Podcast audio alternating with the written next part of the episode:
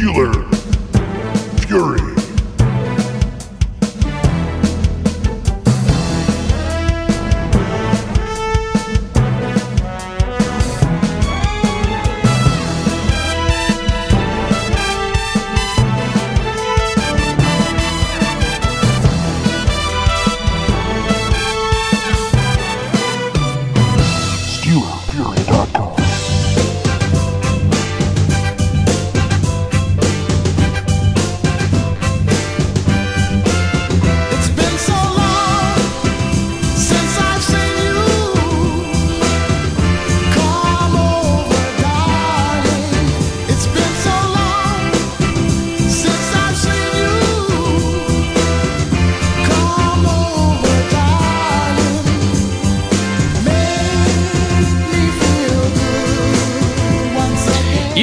listening to the Pittsburgh Steelers Show on the SteelerFury.com podcast. Uh, as always, I'm your host, Brad Ben, aka Accidentals, and on Twitter, aka Wil Masisak in uh, real life, if you want to call this real. And uh, with me, as always, are the two best cohorts that money could buy uh, from somewhere in upstate New York, in the same state as me. I'm in New York City, say in the same state as yours truly. His name is Steel Perch. How are you, sir? I am doing quite well. Thank you for asking. Excellent. And also with us from uh, the greater Augusta area in the in South Carolina, his name is FC. He's with us. How are you, sir? You said something about money. I did. Uh, I hear per, you, Perch, brother. I hear you. Perch was in a. Uh, you were you spent your bye week in a fishing competition. I heard. There was no competition. I dominated the season. I'm the gonna say- Patriots of fit. You wish that there was because you caught a, you caught a big fish. So so I heard. I'm But Bill that's the- Belichick with a fly rod. Okay. He doesn't live in his spheres. Um, FC, how did you spend your bye week? Um, smoking pot and um, sitting on my couch.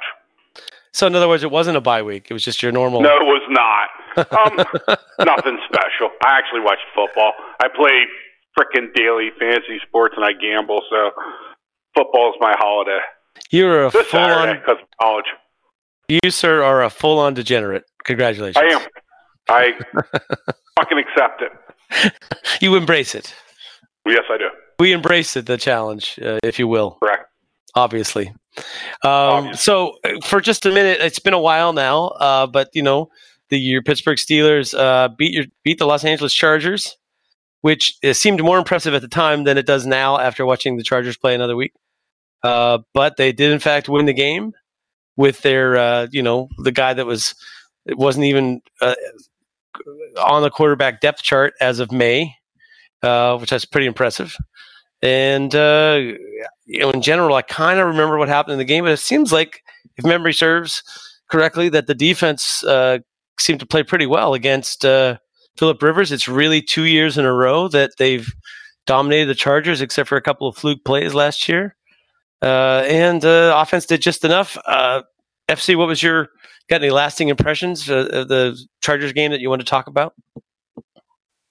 Um, when the Steelers have an interior pass rush, they are a top three elite NFL defense right now.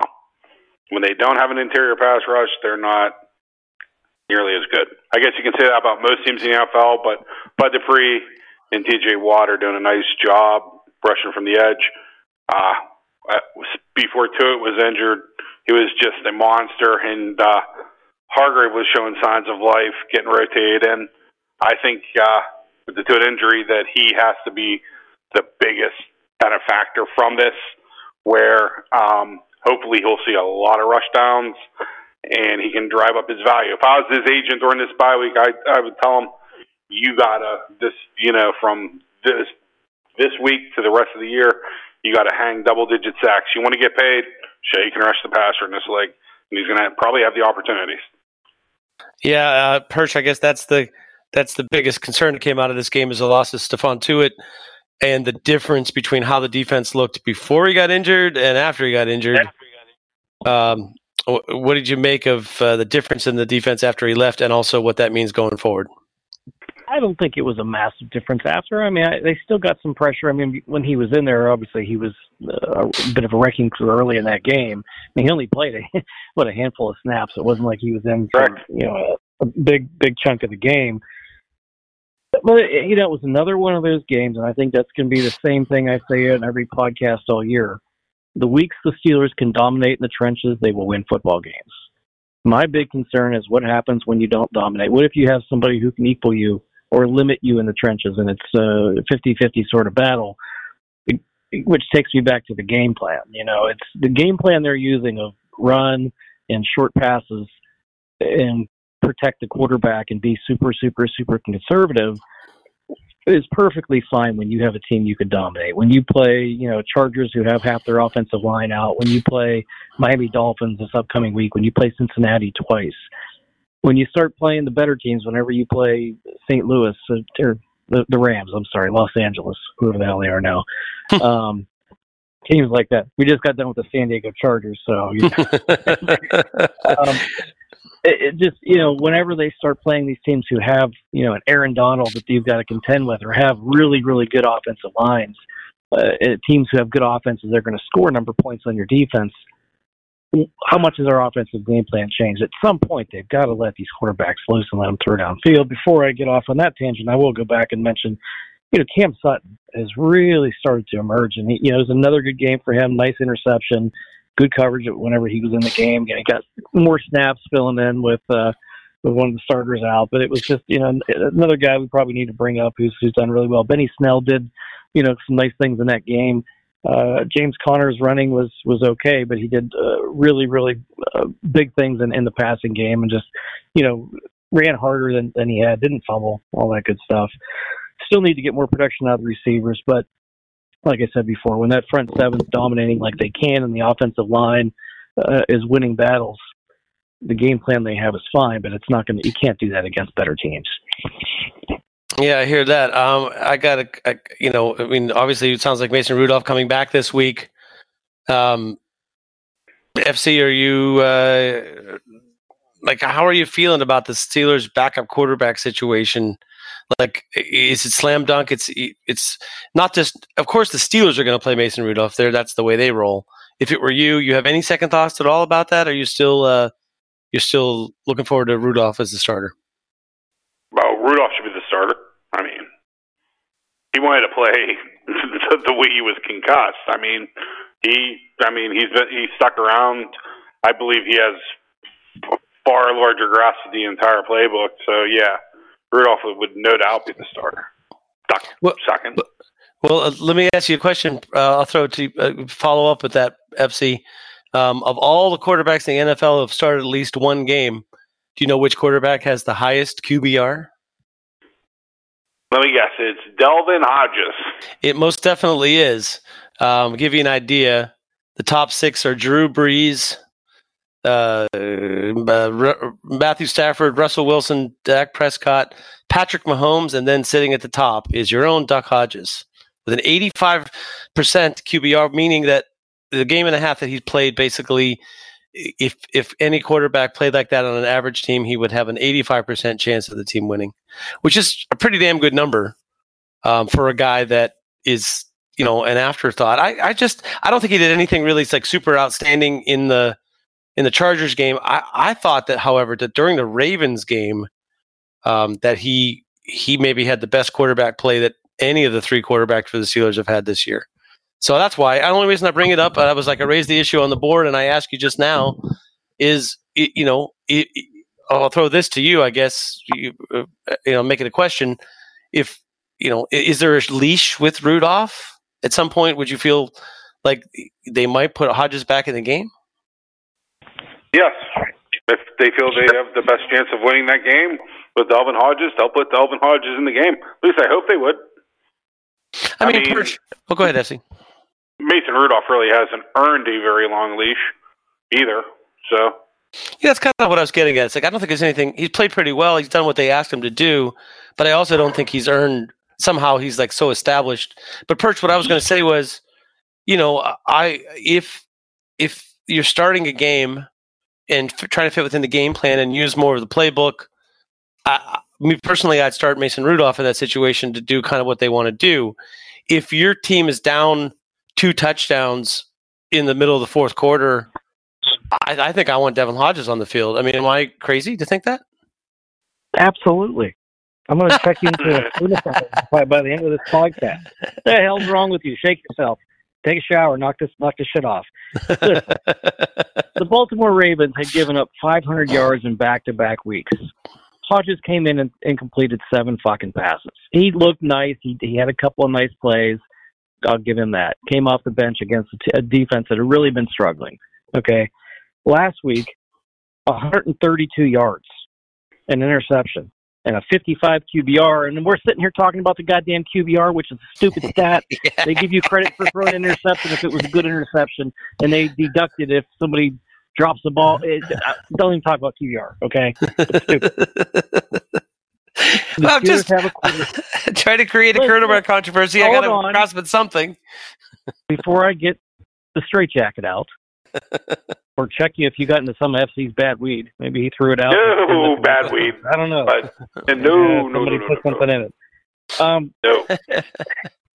the Steelers have a quarterback, who- a young quarterback, who they identified as a first rounder, who they uh, are now grooming to potentially be their long term franchise quarterback, or at least see if he can be that guy.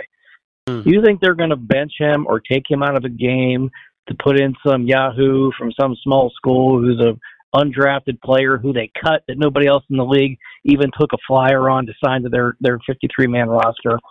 Uh, no, it's not going to happen. The kid, I like Doc. It's a good story. I think he's a very a perfect fit to be a third quarterback on a roster and develop and and see if he, he could turn into a number two down the line or uh, who knows maybe he develops into a Tony Romo type who out of nowhere becomes a, a long term starter. But uh, listen, it, it, we're just wasting our breath if we're going to sit here wait, talking the whole show about Duck Hodges becoming the, the starting quarterback because he threw seven completions against Baltimore and 130 yards against the mediocre uh, Chargers defense who was out there without their best safety. So carry on.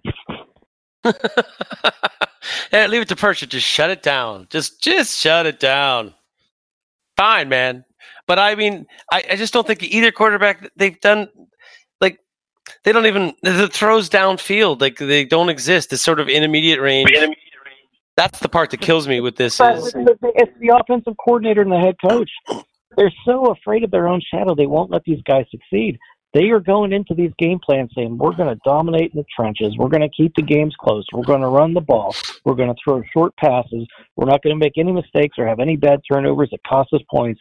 We're going to hope to keep it close and maybe find a way to pull it out at the end. And we're not going to let our own quarterback beat us. That's the entire game plan. Mason Rudolph, go watch his college tape. The guy throws downfield. You can't tell me, I don't care what the offense coordinator says, that Rudolph's the one who's not pulling the trigger. The game, even when Ben was in, look at the preseason game Ben played and what he did for a game and a half. They were not taking shots downfield. Everything was at the line of scrimmage, two yards downfield. If it's third and nine, they're throwing for four by design. It's, it's just they've gone super conservative, thinking that hey, we can uh, eliminate the turnovers on offense. And now is not here. I think they're afraid of that too. They don't trust their own receivers. yeah. So it's on the. I, I mean, I, I'm not. I'm not the biggest Mason Rudolph uh, supporter in the world. I, I think I've got a, a realistic uh, of view of, of who the guy is and what he can be. But look at what he did in college, and look what kind of quarterback he was, and look what they're doing to him now. So you can't tell me that. Well, Duck Hodges is a, is a better downfield thrower and going to take more chances. But I, but uh, I guess what I would say to that purchase, look what Duck Hodges did in college. You want to talk about what Mason Rudolph did? Damn, Hodges' career is better than Rudolph's. So it's like it's not like I guess what I'm saying is yes, one guy has the you know scouting pedigree because he played at a bigger school, but I don't think there's anything about their college tape that screams one is better than the other. So to me, I want to I, I that's all great that got them here, but it's meaningless now. What matters now is what they do when they're in the NFL. And if it's true, like I saw one example, I'm not saying like Randy Fichtner said that, you know, Rudolph passed up a bunch of stuff, but I saw one or two examples, let's call it, where I can think of one specifically where Rudolph had Juju coming across the middle wide open in the middle of the defense and instead dumped it down. He, he, he scrambled out of the pocket, held the ball, pumped it, held, spun around, went to the outside and dumped off a little short pass to Vance McDonald. And, you know, I look at that and I just think, you know, you either have you you have to occasionally push the ball downfield. And I don't mean throwing deep balls down the sideline that is sort of like either my guy gets it or it's out of bounds. I mean like those, you know, the in the deep in routes and the deep cross and over routes and stuff that you know you gotta you gotta fit it in there, throw it over a guy in a hole, and so on and so forth. That's the part that I, I need Mason Rudolph to prove to me that he is willing to do that. Not that he can do it, because I think he can do it, but to prove that he's willing to do that, uh, even when they're telling him to be careful with the football. That's the part that worries me. I like this week against Miami.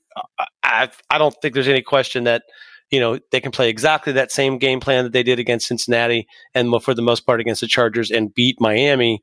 I've just thought look, going forward, I, I, I need I need to have some belief, some trust that Mason Rudolph can can do that at the NFL level, is willing to do that.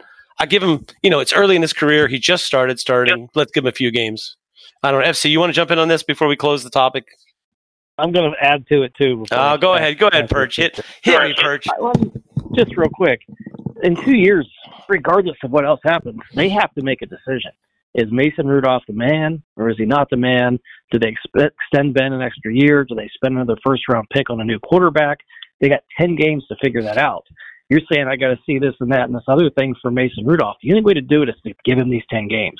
That's why I really want to see them force the guy, make him grow up fast. The second year, throw him to the wolves, and let's see what he does and how he grows throughout the season. This is they've got a free dress rehearsal audition for this guy to go out and show is he an NFL quarterback? How much has he progressed? What are his major weaknesses? This is they've got 10 games to figure that out. So put him in and let him see. Duck Hodges, whatever. you know, he's going to be a backup. Uh, you know, the, the odds of him ever becoming a long-term starter in their next franchise quarterback are about one percent or less. So give Rudolph the, the benefit of the doubt. Give him those chances for the rest of the season. Let him throw the ball downfield and, and see what happens. No, I'm I'm all for that. FC, go ahead. I'll make a few points. Um, point number one, on what Perch just said. Um, I agree, but I agree for a different reason. Um, I give Mason Rudolph 10 games. If I knew for a fact, if I see right now Ben Roethlisberger is just going to be attacking rehab, doing everything right, that tells me that he's going to give you two or three more years. I'm looking to, I open it up for Mason Rudolph. I do everything in my power to make Mason Rudolph look as good as possible, and I pray that I can get a second round draft pick for him for some team that's quarterback hungry, because I would look to move him. That's number one. I've said that from the beginning. Uh, number two, um, going to your point, B2B, about um, Mason Rudolph, uh, in Juju on the deep crosser. What has Juju done to earn Mason Rudolph's trust this year? What what has Juju Smith done to earn anyone's trust this year? Um, is my honest question. I mean, we talk about the young receivers. We, our receivers as a whole, you know, have been average. And Juju Smith Schuster thinks he's a one. Pizza Hut commercial he, he's doing tells me he's the number one wide receiver. So I just don't think that the relationship or the trust. I don't think that Mason Rudolph really trusts Juju Smith Schuster, and I can understand why. He hasn't made any plays for him. Yeah. Uh, it's horrible to say. Um, and number three, um, outside of New England, I think the Steelers could have won every single game. And that's a sick thing, knowing right now, because I think the Steelers are going to do better than just beat Miami this week. I think that they're going to be a very tough out every week. And I won't be surprised if they get to seven or eight wins. If you not surprised at seven or eight, you may get to nine wins, and if you get to nine wins, you're talking the playoffs. And last, my last point, both Pittsburgh newspapers wrote negative articles about the Pittsburgh Steelers offensive line coach.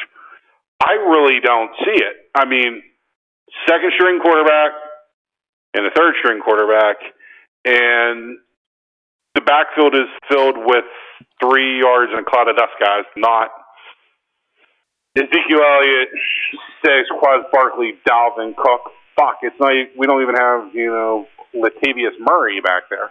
I mean, nothing against you know Conner, but he is what he is, and you know Benny Snell is basically the same fucking thing. It's Yep. Three yards and a cloud of dust. So I just think that there's a dark cloud over the Steelers, um, and I can understand why. Step into it, Ben Roethlisberger, all the injuries. Uh, but wow, um, I'm not saying you two, obviously, because you two are realists, and that's something I can respect. It's a week to week league. I just it's crazy the separation between winning and losing in the NFL because the Steelers Small. here is a one loss team. They could have beat Seattle. They should have beat Baltimore. But this is why, by the way, so this is why my, you know, I I will go to my grave saying that, you know, wins and losses over time are, or will show you who the great quarterbacks are. And people will be like, you know, wins and losses not a quarterback stat. That's become a common refrain now amongst people that follow modern football and everything. Sure. But I think you can see it exactly in the way this season has gone for the Pittsburgh Steelers. It's like a handful of plays each game that are the difference between winning and losing. And if you have a quarterback that makes those more frequently than not and has a better chance of doing it when the chips are on the line in the game or on third down, you know, in the fourth quarter or whatever, uh, that that is against a tough defense, et cetera, that that is the difference between being maybe five and 11 or six and 10 and being nine and seven or 10 and six. It- you know, it's like it's worth that many games a year just based on like a totality of 25 or 30 plays throughout the year. Right. So that's the thing I'm like to Perch's point. If you're going to have the backup quarterback in there and you know your first stringer is not going to be there for the full season, it's the ch- it's the chance to see what that guy can do. I, I'm more concerned about the development of Mason Rudolph as a quarterback than I am about winning games. Because to me, it's in the you know you have to sure you have to play for the season and you can't bail while you have a chance to be a playoff team and you know until you're eliminated you're not eliminated. I, I'm with all of that, but if you've missed the opportunity to also try to you know make some investment in your future, you're making a mistake. You, know, you have to you have to always every year you balance between the future and what you're trying to accomplish that year. Um, and we get impatient because they don't often, you know, play for the future a lot. But this is one example where it's like if you just want to coddle Mason Rudolph and try to, you know, um, I'll call it Cliff Stoudt him through the year and let his defense, you know, win games for you, then you've really missed that opportunity. Like like Perch's to Perch's point, you're going to have to decide whether to pay Mason Rudolph or not without seeing him play anymore uh, than that. So that's that would be disappointing to me. And and and he's not a rookie. You know, he's he's a he's a cat that had a whole season to like grasp what's going on and get used to it and be there. And now he started a few games under his belt. Um, you know, I, I especially against this week's opponent, it sure would be nice to to see them. You know, p- push him a little bit more. I guess is the right way to say it. Anyway, enough about all that. Uh, I think we're, you know, we're sort of in agreement. We're just talking about it in different ways. We we want them to do well. We want Mason Rudolph to do well, and we want to, you know, want to feel excited about the future rather than just like hanging on offensively and uh, seeing this defense and thinking about what might have been if that just, you know, Ben and Antonio Brown were still around. You know? um, at any rate, uh, before we move on to this week's matchup, because anything in particular from the bye week, you watched some other teams play, maybe anything stood out to you? I'll start with you, Perch. Oh boy, um, Seattle really blew that damn game. Uh, Lamar Jackson still uh, has not uh, been broken in half. Um, Nope. uh, that's that was probably the two the, the main highlight of the games that I watched was just uh, didn't expect Baltimore to go out there and win. Um, yeah, know, it's, it's a strange league this year. There's no good team. I mean, there's not many good offenses in the league right now. The NFC's got a handful of good teams, and it's mainly the teams with the good quarterbacks. You know, Aaron Rodgers is playing well. Um, Kirk Cousins and the Vikings are actually looking pretty good now. Uh, I think the the Saints are going to be a real handful when they get Brees back. The Patriots defense is so damn dominant. It's hard to understand. If you look at the pieces of the puzzle that they have on that defense, it's it's a bunch of Joes, right, that are playing out of their mind. If you know what the Patriots' record would be this year if they never took the field in offense, they would be three three. Listen, they would be three three and one if Brady never stepped on the field. Their defense has outscored three of the six opponents or seven opponents they've had, and they tied another. I heard a That's stat today. I heard a stat for their defense today, which was um, if every passing attempt, every pass play against the Patriots uh, this season was an incompletion, uh, opposing quarterbacks would have a higher passer rating than they ha- actually have. meaning the interceptions and you know what what have you. So they're if they just other teams maybe just throw the ball away every time they go, go to pass, they might have a better chance. Um, yeah, I think uh, FC. Uh, to me, you got three teams I can think of off the top of my head. Maybe you'll you'll think of more that I would say are pretty complete teams, except for their quarterback. And to me, that's uh, San Francisco, Chicago, and maybe Philadelphia. I hate to say that because I kind of liked Carson Wentz coming out, but Mm. I don't think he's been playing well at all. But those No, those three teams true, are those three teams are some really good teams. Philadelphia can't cover the pass. They're they're they're hor- horrible in pass coverage. Their quarterback play is fucking terrible. Even with uh, the return of the kid from the from LSU, they're they're. But yeah, bounce it to me. Wentz has been bad. Um, it, it, it, it's a. I think that Jimmy Garoppolo might improve with the addition of Emmanuel Sanders today. I don't know if you've seen that, but uh, I, I did. the Yeah. 49ers traded for Emmanuel Sanders, which is a nice little touch. They get Goodwin going. You got George Kittle. I think that passing game has potential. Their run game is really good, and they're going to get both their starting offensive tackles back, which is going to be a big help to them. I think San Francisco is definitely for real. Um, man, I go back and forth on the Rams, and the funny thing about the Rams is Aaron fucking Donald is just so good, and they've moved Fowler opposite of him, and he can speed rush, and he really he he, he, runs he runs the arc really well. Um, he finishes, he guesses the quarterback's launch point, and he gets there. Um, but I don't trust their offense. Um, and that's funny with Boy Blunder. I mean, Boy Wonder McVay there. Um, New England's New England. Um, Kansas City, Mahomes is looks like he's gonna be out three weeks, but you know, uh, the, the How about, West- by the way, FC? How about that? A dislocated kneecap, no surgery, come, going to come back in three weeks. I- That's insane, man. Terry Bradshaw did it four times in one season didn't miss a series. Wow, I did not know that. Yeah, he actually said it, and he wasn't trying to be bright. He just saying the difference of the game. He says, and I think that Mahomes was good right after the, the the. If you look at the injury, you can actually see the trainer or the the team orthopedist comes out. He pops the knee, and you see immediately Mahomes is just the sense of relief that he got, just probably from the lack of pain that he was going through. And the reason he wanted to get on the card is because he can walk. I think Yeah. that he actually, if it was a playoff game, I bet you he'd play next week. They're just going to get everything out of that knee, all the swelling Yeah. out of the knee. You know, um, the NFL. the- Who I I think that all three of us will agree that we have New England, and we have no idea who the second, third, fourth favorite teams would be. You could just see teams Yep. falling. I mean, the Saints would be one that's obvious, but you know, what happened to the Bears? What happened to the Browns? You know, Yeah. Yeah, the Browns. Uh, uh, but I would say, uh, Perch, I'll just end it on this. You know, we always like to say it's a week to week league. Nobody uh, encapsulates that better than uh, the Dallas Cowboys, who lost to the Jets and then crushed the Eagles, right? So, like, how do you figure anything? I don't know. It's a weird year. Yeah. It's a sad year to not have Ben because you just feel like you would to- right now you totally feel like if the Steelers had the same exact record, you would still feel like they had a decent shot. It's very sad. Yeah, I think they'd be five and one right now. and Everybody be talking about the Steelers Patriots showdown in the AFC Championship game, and you know Brady and Ben, one of those two, you know, has been make, making it to the Super Bowl, and Peyton Manning. Those three have pretty much dominated the AFC for 20 years now.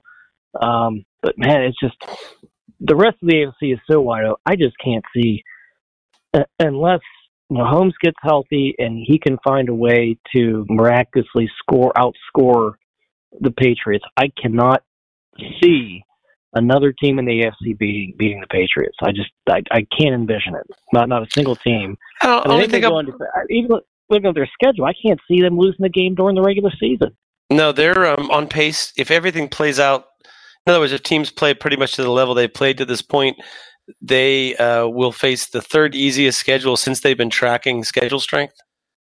That's a, another stat I heard today. So it's like How they're about this? it's just uh, like there's no you know there's no winning. Go ahead, If I had to bet on one team in, in the AFC to knock off New England, and it's very, very unlikely. But it might be a little bit off the wall team, and I'm not even sure they're going to make the playoffs. I think the Houston Texans could be problems for them. Yeah, I think you know Houston puncher's chance. Uh, And I- you got J.J. Watt, who could single-handedly take over a game, with the inside pass rush, and Deshaun Watson's actually such an X factor. well, we didn't we didn't talk about this team as a you know either a team that was a you know one of the top potential teams or a team that has everything except for a quarterback. But how about the Buffalo Bills? I mean, I, I you know having watched that Buffalo that Buffalo New England game, I, I just feel like like Josh Allen's mo has been pretty much young Elway right now, which is he looks horrible for three quarters, and then the fourth quarter he kind of pick, get, picks it together, makes a few plays, and wins the game. Um, and that's pretty much happened in every game except for the New England game where he got knocked out before the fourth quarter. So it it, it just wouldn't. I mean, it would be audacious for the Bills to go to New England and win later this year. But I, they're the they played them the toughest of anybody this year. So Oh, I, I, I don't know, man. Their defense is excellent. Well, So- who the hell did they play? Okay, hold on, hold on. Buffalo beat the Jets by one point. They beat the shitty ass Bengals, who might not win a game all year, by four points. They beat the Titans by a touchdown. They, you know, they had a close game with the Dolphins. Those are the worst, uh, and they beat the Giants. Five of the worst seven teams Hey, we don't play for beat. we don't play for style points, Perch. I'm just saying. Okay, well then they're going to beat the shitty ass Redskins. they got Eagles and Browns coming up, and then the shitty ass Dolphins again. The Broncos, they play nobody too.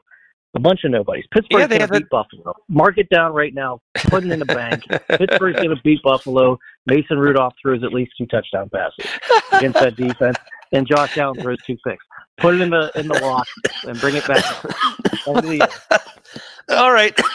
I don't necessarily disagree with Perch, but what I'm going to say is that Sean McDermott, Buffalo Bills head coach, is probably one of my three favorite current football coaches at uh, the college or pro level, along with PJ Fleck from Minnesota.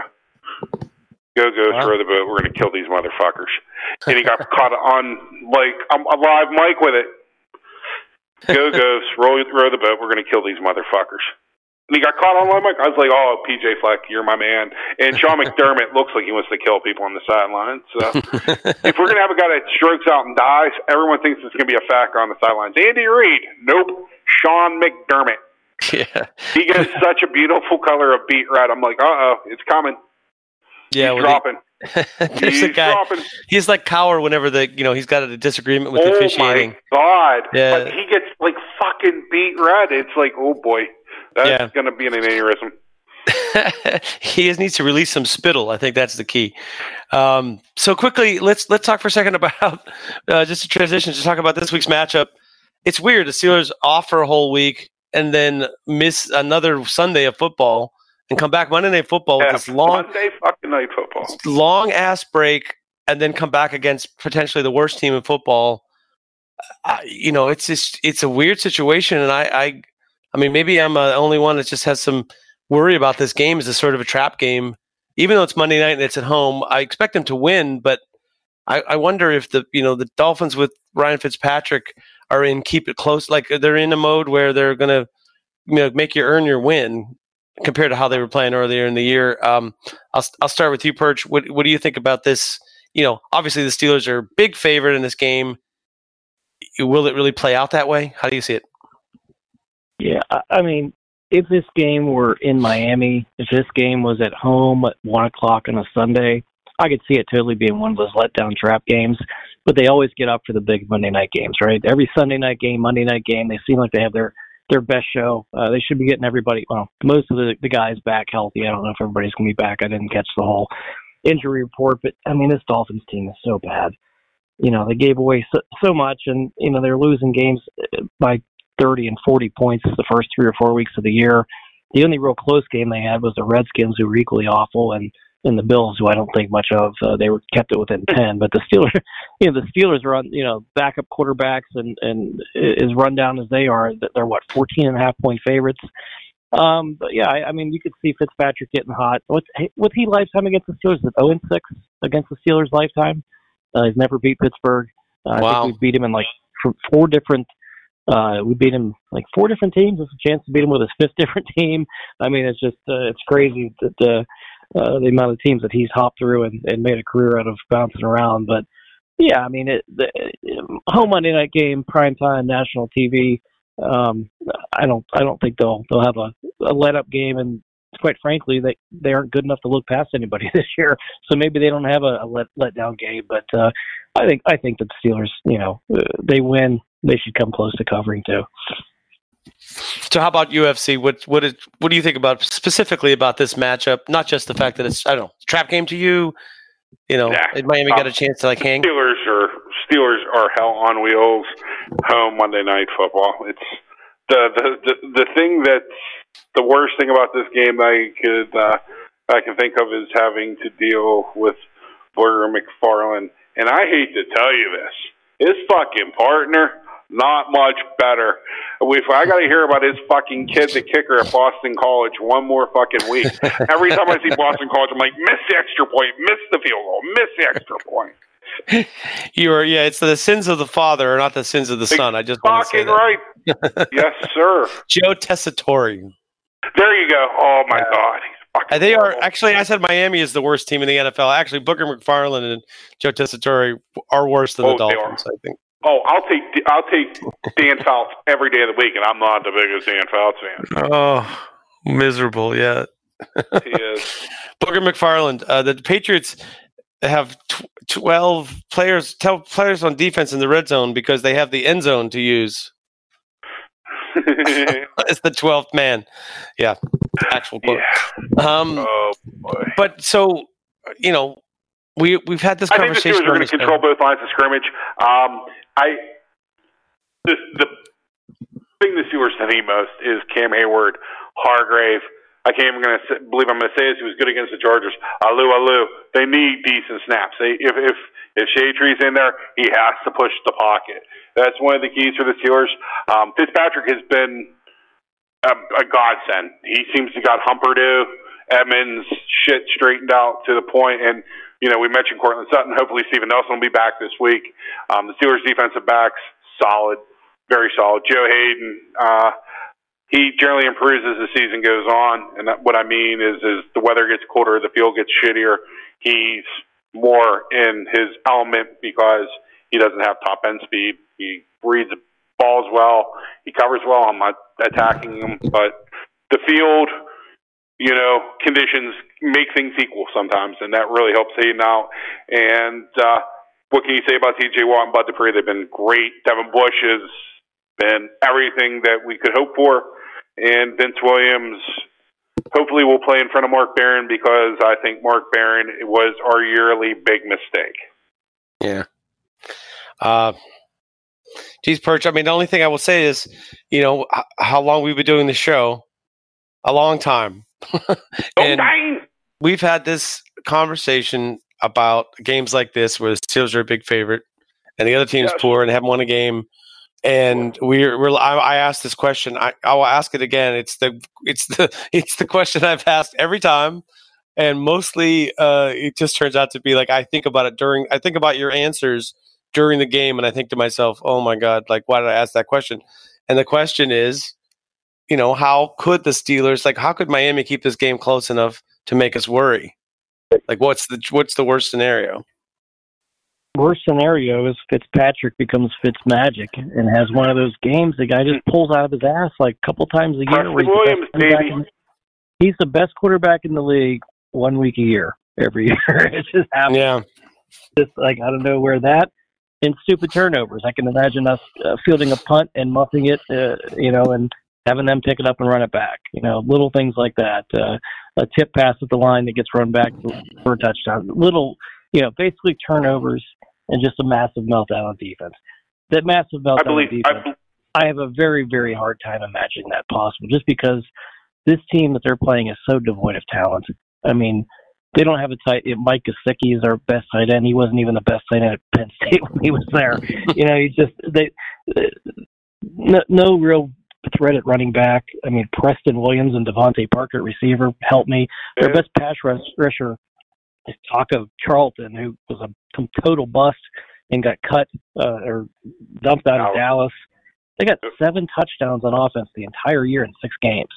They got one interception the whole year. I mean, they have they, they've done absolutely nothing productive in any phase of the game. They're actively tanking to try and get the first overall pick. The only week of the season they would want to win would be this one, so they can get a, a better pick from the Steelers pick that we traded them. So, I just, I mean, it, it, for the Steelers to lose this game, it would take a colossal comedy of errors, a bunch of turnovers, a bad game plan, and coming out flat. Which I have a hard time seeing all those things happening because it's they're coming off a bye week, they're well rested up, they're getting good players back. Uh, Tomlin's coaching for for his life right now, uh, and, and it's a prime time game. They're going to want to play play well. So. I, I I've always seen a way they can lose those games in the past. This one, boy, it would take it would take a lot.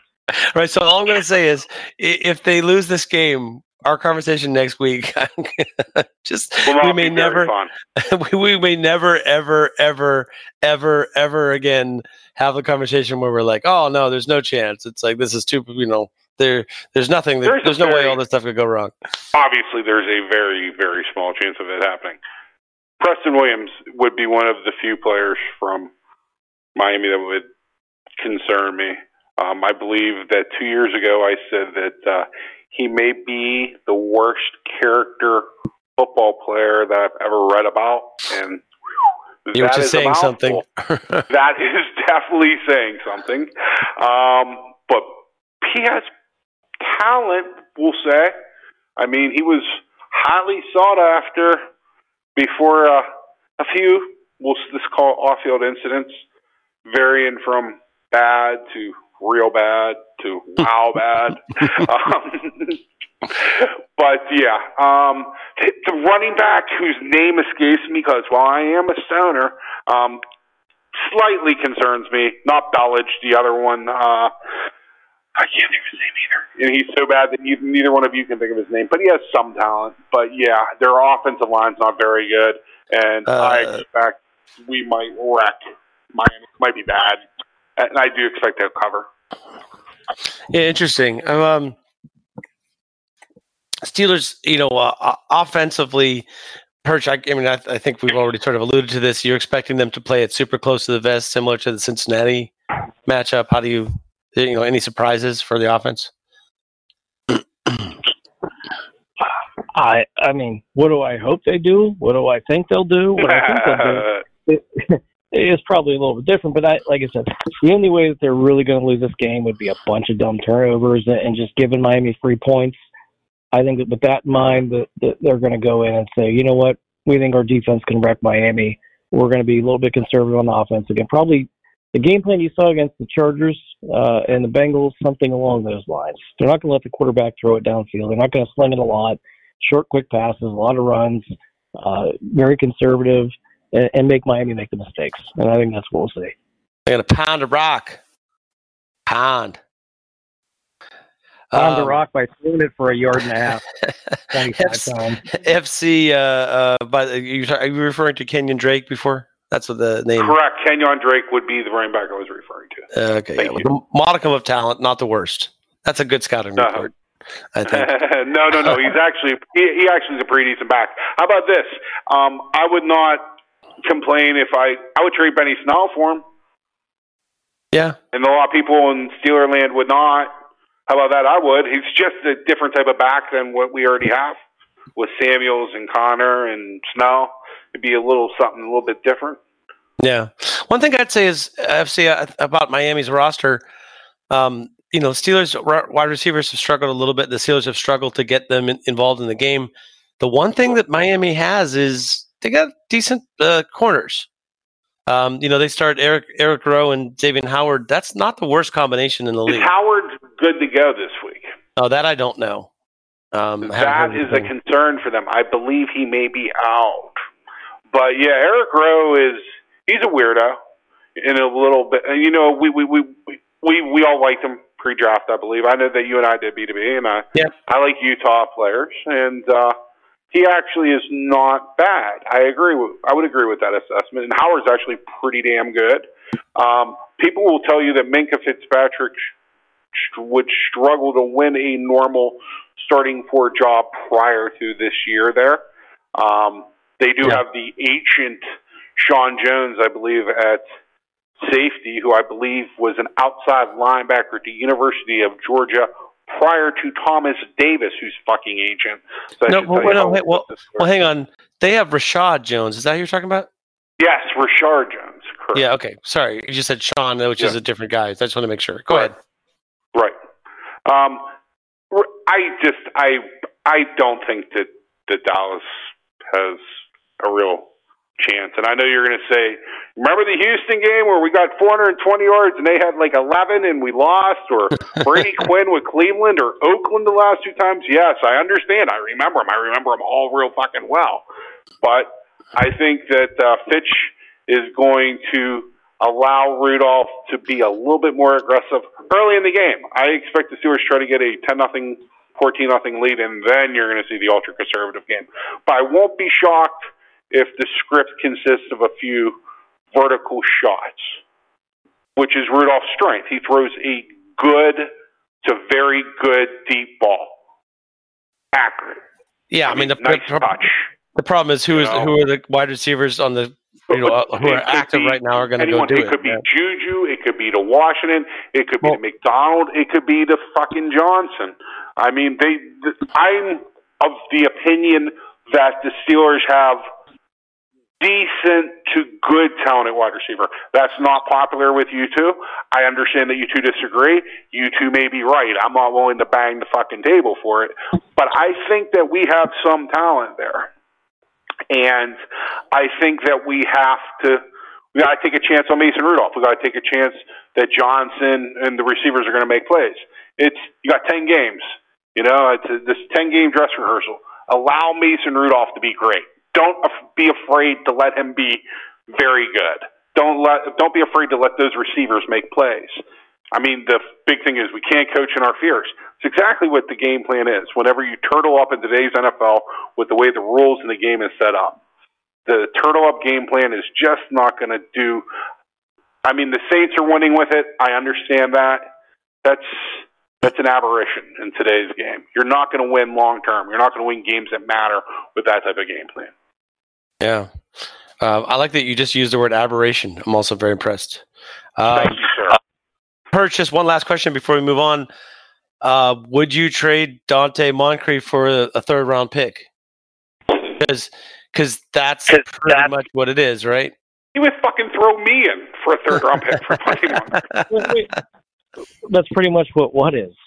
if they don't cut Mon- Donte Moncrief, they're trading him for a third round pick. Yeah, I mean, uh, well, they got till week ten to cut him, right? I mean, if Right. they don't, if, if they blow that because they were that short sighted, talk. Yeah, I don't know. That's almost you know. You mentioned Xavier Howard. You remember who the Steelers drafted in front of him? Artie Ah. Burns. Uh, yeah. Artie Burns, Artie Burns. same draft, and it was like what 10, 15 picks apart. Yeah. Uh, uh, good lord. But yeah, they, I I hope they're savvy and smart enough to protect that third round pick. Maybe they, you know, with our luck, they'll they'll, leave him. out some way to uh, screw it up. They'll deactivate him the whole season and and keep him on the roster and lose third round pick and not play him. Uh, that's, that's what I see happening. the Quinella or whatever. Yeah. Oh man, Well, that's terrible. Perfect. Yeah, perfecto. There you go. Well, um, I guess uh, let's let's let's take a moment just quickly. We talked a little bit about the other stuff in the league, but let's go to our around the league pick segment, brought to us by. Dean Blandino, um, and the rest of those cheating, lying, piece of shit referees that comment that are just the NFL is always right. The referees are always right. What you're seeing on the TV is wrong. It's a lying liberal media. So, um, in Chico's bail bonds. Yeah, I like. I just I got to add. You know, just is is the officiating the worst it's ever been this year? It's pretty damn close. Uh, it's been bad. I mean, I know people talked about like the strike year and the first year that they instituted a replay. Chuck Noll said was the worst officiating year in the history of the NFL. But man, it's just it's like uh, every game there's just multiple uh, like what the hell kind of calls. So I'll add that to the list. And also, of course, you know, sportsandshit.com. That's the place for your your. Uh, it's almost the holidays. You know, we're verging on the holiday season. We're in the middle of the football season. You could, you know, wear proudly your Steeler Fury gear. Um, you can also get a wonderful uh, Pat, Pat you know, New England Patriots Pat's to risk shirt with their uh, asterisk logo, which is fun, and it looks like a crashing uh, New England Patriots logo.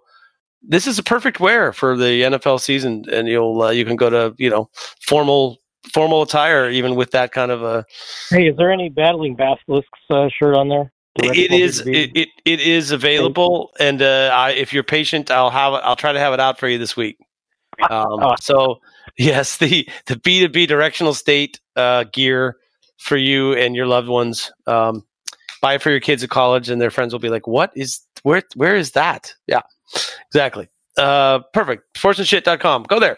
Also, uh, just quickly, um, although like I said, we talked a little bit about round the league stuff. Um, there's a it's a, not a very good slate of games, not particularly exciting this week. Uh, but there's a couple that I just wanted to talk about for a second. One is um, your New Orleans Saints with their backup quarterback who is undefeated. Um, they're hosting the Arizona Cardinals, and Arizona has been like a weird team. They haven't really looked. They you know definitely look like they're just in the early early stages of rebuilding, but they're also not terrible. And New Orleans is nine and a half point favorite. I'll throw this to UFC. Any chance this is a closer game, or maybe even a little bit of a trap for New Orleans? Um, I think New Orleans may end up actually starting Drew Brees. As funny as that's, I, he may be back this week. Oh wow! Um, if he, yeah, that's crazy. But um, yeah, a little bit. And I mean, you can say what you want about Kyler Murray, and you can say what you want about Cliff Kingsbury. It's fun. Football in Arizona is fun, and that's one of the first things that you have to do to get a fan base and to get the money rolling in for them.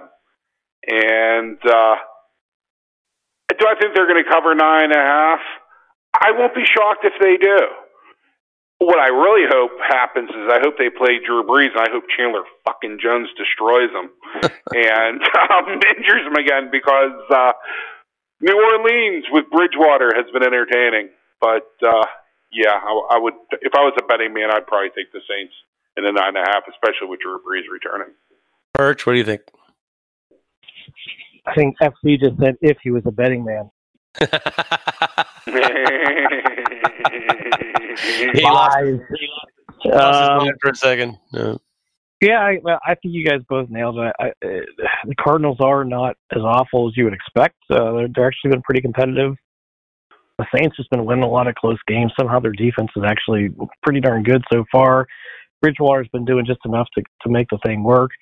Games in New Orleans, I do expect them to win. I do, I expect. I think I bet. Uh, I I would have bet the under on this one if I was to be generous.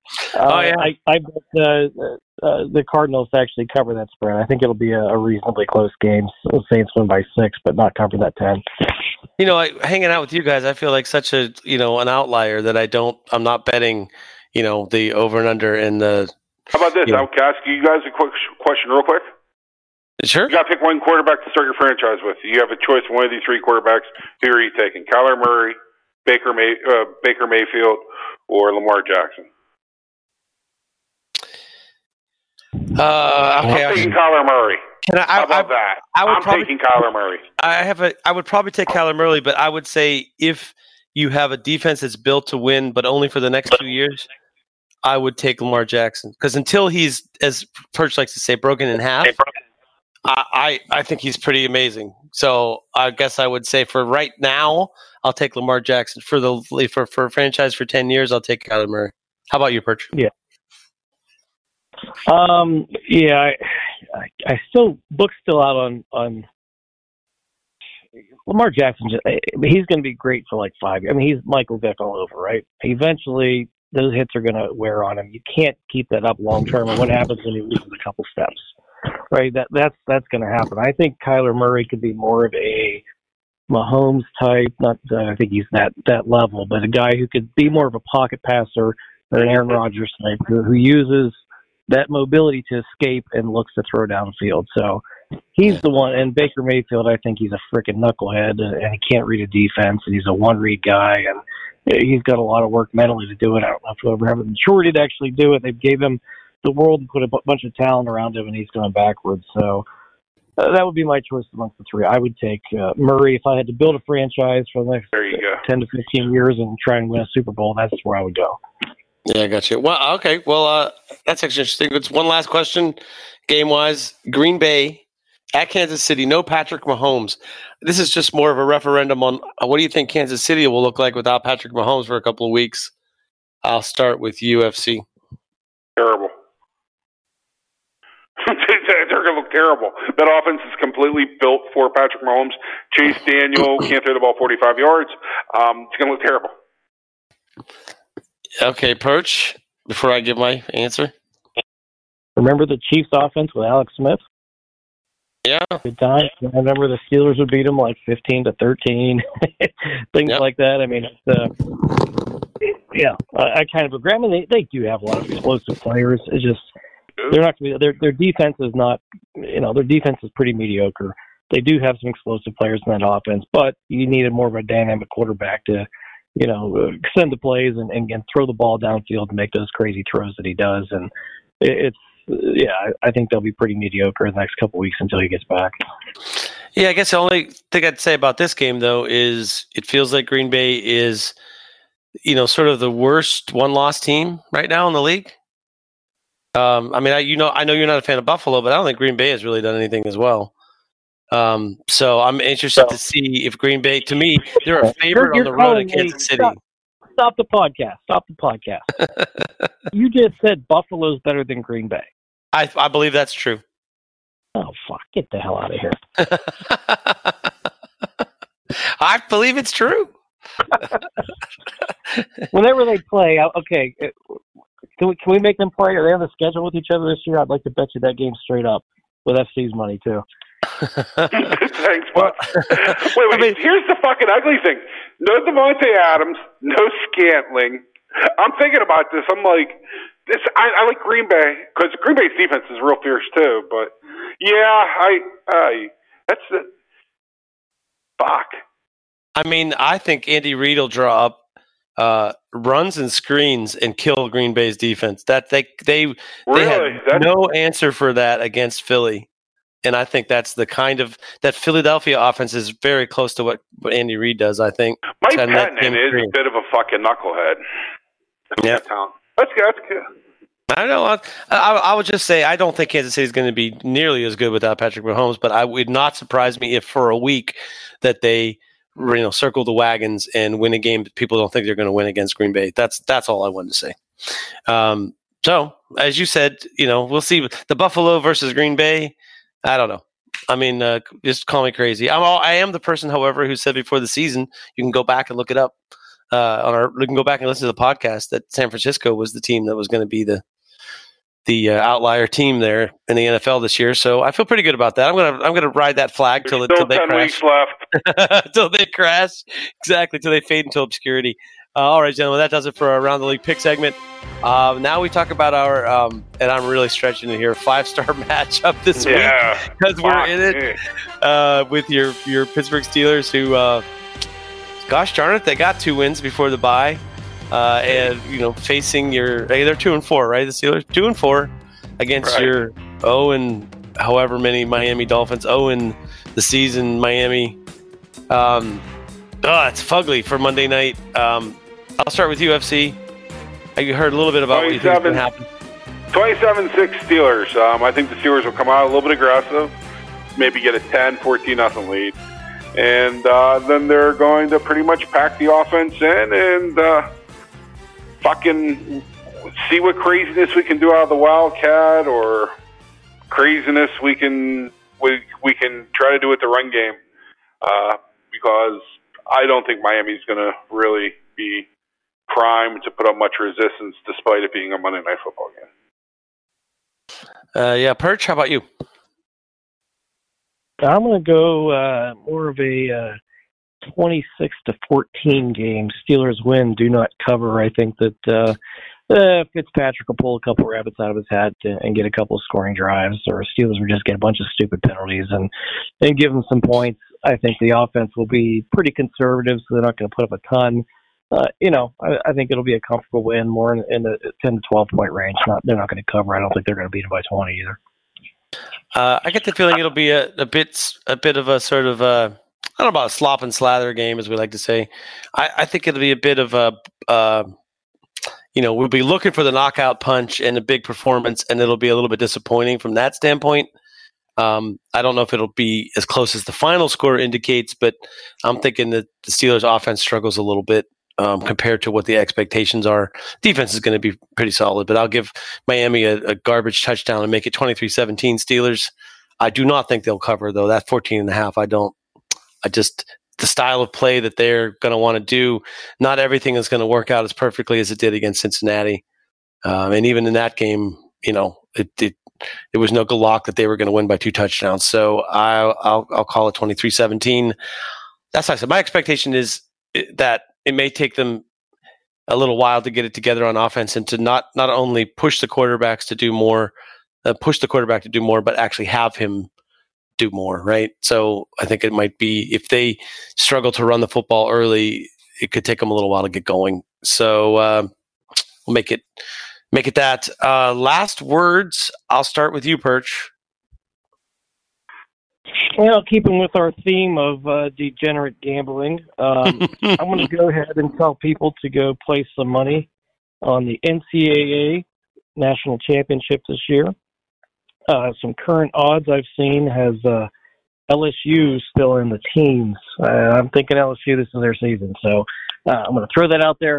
Uh, go put a little little chunk of change on LSU to win a national championship, completely out, out of left field, but that's where I'm going to uh, leave my last words. Wow, this is kind of advice you only get here. The, the degenerate gambling hour follows us, so make sure to subscribe to that. Uh, FC, And how if they don't win, guys, that's that's free. I'll give you your next bet free if that one doesn't win. yes, you will. FC. I agree with Perch about uh, LSU in the national championship. Felt that way for a long time. Just want to let that be known. Uh, Wow. Second thing is uh, Anthony Chickillo. What the fuck were you thinking? Oh yeah. There is my final thought. I mean, we didn't. I mean, seriously, it's like when you're when you're a vital component to the team, they might be willing to work with you and overlook that a little bit. When you're a fringe guy, uh, I got the feeling that you know, as long as they have any kind of other option that they feel comfortable with, that might be the end of his uh, his stay in Pittsburgh. Um, wouldn't surprise me, especially with uh, Tuzar Skipper getting waived. So if the Steelers are, I think, seventh in the waiver order. So if they, my guess is, if they're able to get Tuzar Skipper back, uh, they're either they will either cut Anthony Chickillo or or suspend him, or he may be actually on the commissioner's list, which means that they he wouldn't count against their roster. So uh, let us hope that Skipper clears waivers to the seventh team, so we can get that dude back. I think he's a good fit in Pittsburgh, better than in, in New York. Our their losses are gain, and gentlemen, all regardless, I'm just going to say, en- enjoy, be patient, and enjoy uh, a Sunday without Steelers football and uh, and Monday night, no matter how you know if they win by one point or thirty, it all counts the same in the end. Just remember that no style points, gentlemen. Thank you for a fine podcast. Always a pleasure to talk with you, and uh, and for me to learn more about degenerate gambling, um, because I'm still working on my education and uh, learn something every week from you guys.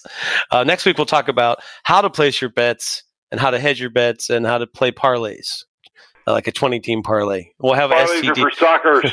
We'll have STD on as a Beat me guest. to it. All right, gentlemen. Let's talk next week after a giant Steelers victory. Go get them, Steelers. It ain't JY's flow without tight rhymes. It ain't a Pittsburgher without the fries from the nation's heartland like mom's apple pies. It's pure Americana. Hides on your fries. Got more bridges in Venice. My city is still. If you dig my lingo, you'll know that I feel like ain't no city so gritty, so filled with appeal. I'm off to Primanti's, piled high my next meal. Never mind New Hampshire. Got my own Washington Mount. Got three Jordan Rivers, but who's keeping count? Got the world's first Ferris. Got the world's famous salt. Take me out to the ball game. No hesitation, no ball. Got Denny and Keaton, Warhol and Rogers, Fred Film Night of the Living, and Dawn of the Dead. Made the first Arnold Palmer, down is so sweet. Only six time winner, Super Bowl repeat. Yeah, the city is schools, a city with class. Long before I found trees, we were making our glass. Don't mess with us, so curtain, put your flat on your back. Steeler. Fury.